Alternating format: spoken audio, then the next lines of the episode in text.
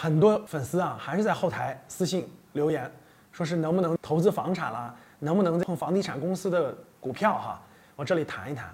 呃，以前呢，一直也想跟大家深入聊一聊房地产行业啊。这个这次咱们聊的深入一点啊。第一个，大家可以看到，从去年下半年开始，国家对房地产行业可以说是一个重磅政策连一个重磅政啊。无论是三道红线，还是限制贷款，还是后加的这个买地必须用自有资金的百分之四十等等这些政策加起来，其实就是做一件事。各位记住，房地产行业没有暴利了，政策限制了房地产暴利的空间。过去房地产行业靠什么赚钱呢？有一个最根本的，就是房价上涨加上什么放大杠杆。大家明白，过去开发商找银行去贷款，贷了款以后怎么疯狂买地拍地，拍了地怎么样开发房子卖？随着房价的上涨，你会发现房价这个涨幅它越卖越贵，越卖越贵，对不对？所以随着房价上涨，卖的利润空间不但能够还了这个高额的这个银行的利息，还有利润空间。可是现在是什么样的？房价不涨了，甚至有的地方开始微跌。那这面还借了大量的款，因为这个滚雪球是越滚越大，是滚起来的。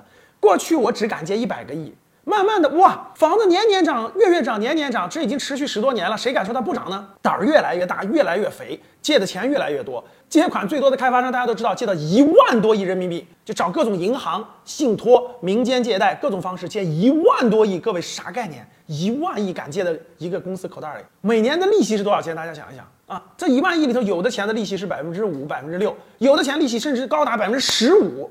哇，一万个一年的利息算下来八九百亿，那卖的那房子过去涨价那个利润能出来，现在房子不涨价了，你拿什么钱去还银行的这么多利息？所以卖完的利润还不够还银行贷款的，这就是为什么上市公司发了年报了。有一个上市公司半年卖了三千多个亿的房子，三千多个亿，结果利润是负四十亿。为什么卖了三千多亿房子的利润还不够还银行贷款的，还不够还利息的，还得补贴。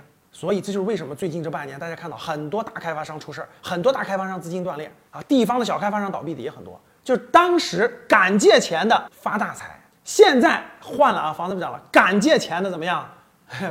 破产，这就是撑死胆大的了啊！房地产行业未来会不会存在？当然会存在，但是房地产行业已经不具备暴利这个特征了。以前是靠高杠杆、靠房价上涨两者叠加给它带来暴利空间，现在这个行业没有暴利空间了，只能说是微利行业。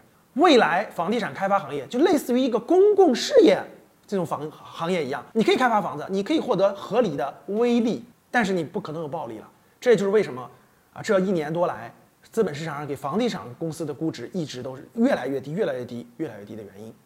投资有风险，投资公司更是难上加难，一定要慎重，不懂不碰。你懂了吗？